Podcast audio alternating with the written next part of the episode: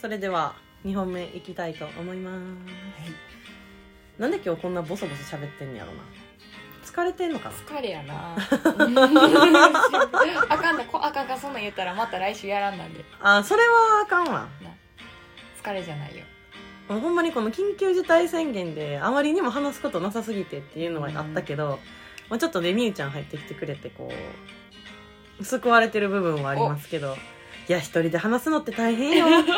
なんかさ、私二人で話すのも大変やね。嘘、二人やったらだいぶだってやりやすいもん。そのいつもさラジオトークからそのフォローしてる人たちの通知来るけどさ、うん、なんかほぼ毎日とか上げてるんやんか、うんうんうん、レベル高と思って。確かにね、すごいなって思うもん。自分で全て広げていかないとあかんもんね。せやねんせやねん。それはすごいと思う。まあなんかそれを見習いながら、うん、それでは失敗した映画について話していきたいと思います、ね。なんか失敗したって言ったらちょっと失礼やけど、まあ、まあまあまあまあまあなんかこうね、賛否両論って言葉もあるように、良かった良くなかったはその人の主観やから、うんうん、まあこれは私たちのあくまで主観やと思って聞いてください、うん、はい、で前振りしといたら楽かなと。せやな、ちゃんと言っとこそやな。せやな。面白いと思う人は面白いと思う。一緒に言っとく？せーの。あくまで私たちの主観ですというわけで、ちょっと失敗した映画なんですけどもね、なんかこのジジイトラウマ級っていうなんかパッケージの映画があってなはいはいはいはい、みゆが見つけてきてるな。そうそうそう、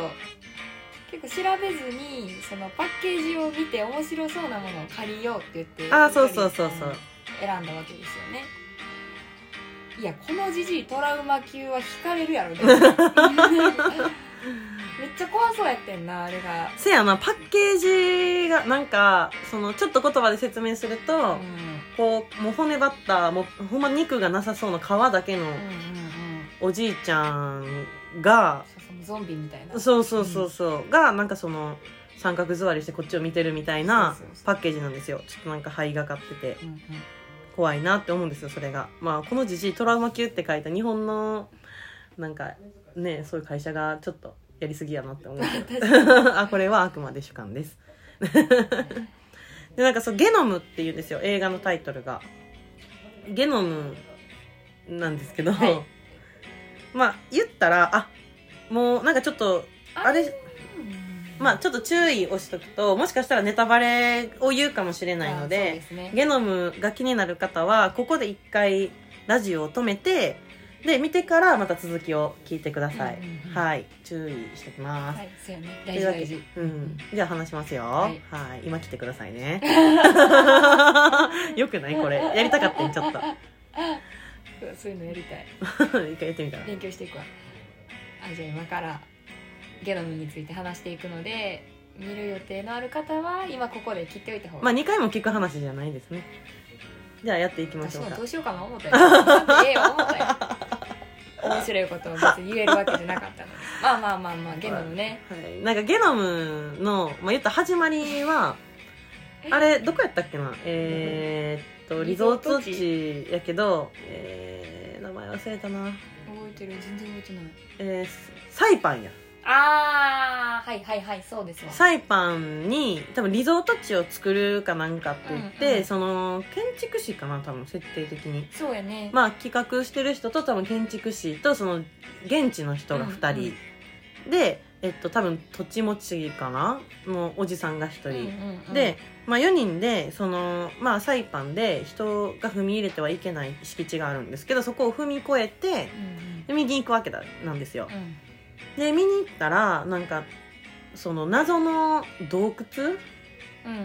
うんうん、があって、この洞窟は何ですかとその企画の人も聞くわけですね、うんうん、なんか危ないものがあったりしたらダメやから、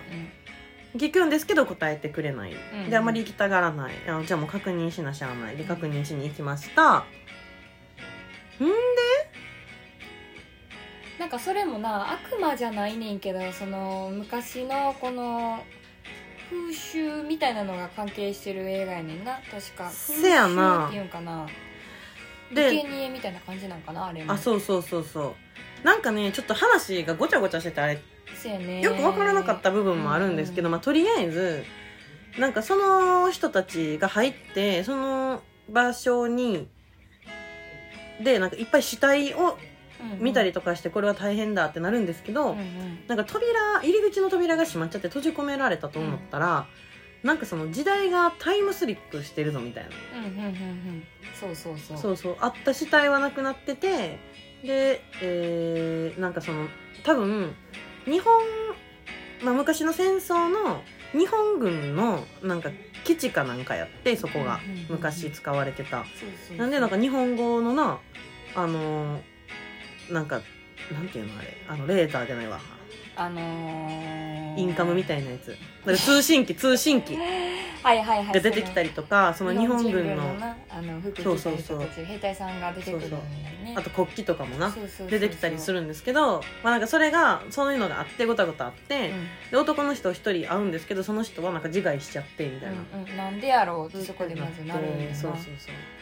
でまあ、だんだんその洞窟の中の仕組みっていうのをこう推理していくんですけど、うん、だんだんこうお互いに人間不信になっていって、うん、でなんかいつの間にか人と人とのなんかこの戦いになって、うんうんうん、でまあ最後ねどうなるかっていうそうそうそうそうそうでちょっとそのどうなるかまで言っちゃうとなんか見る価値なくなりそうやからそうやな確かにまあまあ最後に大オチがあるんですよ。ああなるほどねっていう全部なんでやろうがこう多分こうまとめられるような伏線回収系ですねあれはね。あるんですけどまあなんかうーんって感じでしたね。うん、でもあのジジイは2回ぐらいしか出てこやんかった。せやな、うん、あのトラウマ級のジジイ全然出てけんかった。最初に死ぬもんなだって。せやねん。そこやねんなそこから始まるストーリーやからな。あそうそうそうそうそう。まあでも。うんまあ、もう一回は見やへんけどぜひ興味のある方は見てみてくださいそうですね、うん、もう逆に私らが残念って言ってる映画どんな映画やって、うんうん、20代女子に受けへん映画ですよ言うたらってことは20代男子には受けるかもしれない適当なこと言いましたねだいぶな、うん、ほんでまあそれが1本ちょっとあれなんですけど、うん、もう1本あるんですけどその前にね、私は最近人狼ゲームめっちゃハマってて人狼ゲームの映画も見たんですけど、はい、その、まあ、シリーズじゃないけどその人狼ゲームっていう映画にもなんかハズレがあってその前に当たりやった話しましょうかはいそうやなちょっと気になったやつね、うん、よう見たなこう思ったら人狼ゲームってでもあれ結局何本あんのあれまあまああったで 1,2,3,4 だって前編後編でもう1本のやつで3本あるやん、うん、1つの話で映画が3本あって最初あってやろう多分7本8本ぐらいあるんちゃうかなあそもそも人狼ゲームっていうゲームがあるんですけど、うんまあ、映画関係なくっていうのは、まあ、言ったらそのコミュニケーションでこうなんか嘘つきゲームなんですよ、うんうん、言ったらそのここには村があって、まあ、あなたたちは村人ですよとでこの中に人狼っていう、まあ、狼が2人紛れてますみたいな、まあ、人数によってこの数は変わるんですけど紛れてますよとで、まあ、その狼をいわば探して、うん、こう始末しないといけないゲームなんですよ、うん、でその始末する瞬間っていうのは1回だけあってその夜の決まった時間にみんなで話し合って、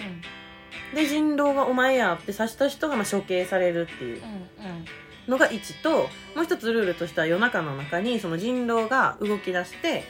で市民側を1人殺してしまうとこうやって数は減っていくんですけど、まあ、なんかその中にもいろいろこう役職みたいなのがあって、うん、例えば、まあ、夜の間にあの人占いますよあの人人狼ですかって分かる人とか、うんうん、死んだ人が、まあ、人狼か 人なのかみたいな分かる人とか、うんうん、で僕はなんか、一人誰か守れるんで守れますよみたいな、うんうんまあ、いろんな役柄があるわけですよそれが結構こう面白いんですけど、うん、ゲームとしてもコミュニケーションゲームとしてでそれが映画になって、うん、でその映画はなんかリアル人狼ゲームやねんな命がけの人狼ゲームで高校生たちが集められて、うんうん、で、まあ、ほんまに処刑されるってなったら本当に処刑されてしまうみたいな、うん、命がけのそうそうそうで人狼を引いた人は夜中に絶対人狼を殺さないといけない、うんうん、人間側を殺さないといけないっていう、うん、こう人狼ゲームではなんかこう笑えない感じの映画やね、うん、笑えない本当あれはなんか悲しかったよな。そうでもそのシーズンごとに全然内容が違うから面白かった。せやね、まあそれちょっと詳しく次話していきたいと思います、うん、それではアンちゃんフレンズレディオ人狼ゲームの映画については次の3本目からご視聴ください。ちなみにそれぞれネタバレがあるかもしれないので、もし気になる方はここでラジオを切って見てから続きのラジオを聞いてください、はい、それでは次行ってみましょう。どうぞ。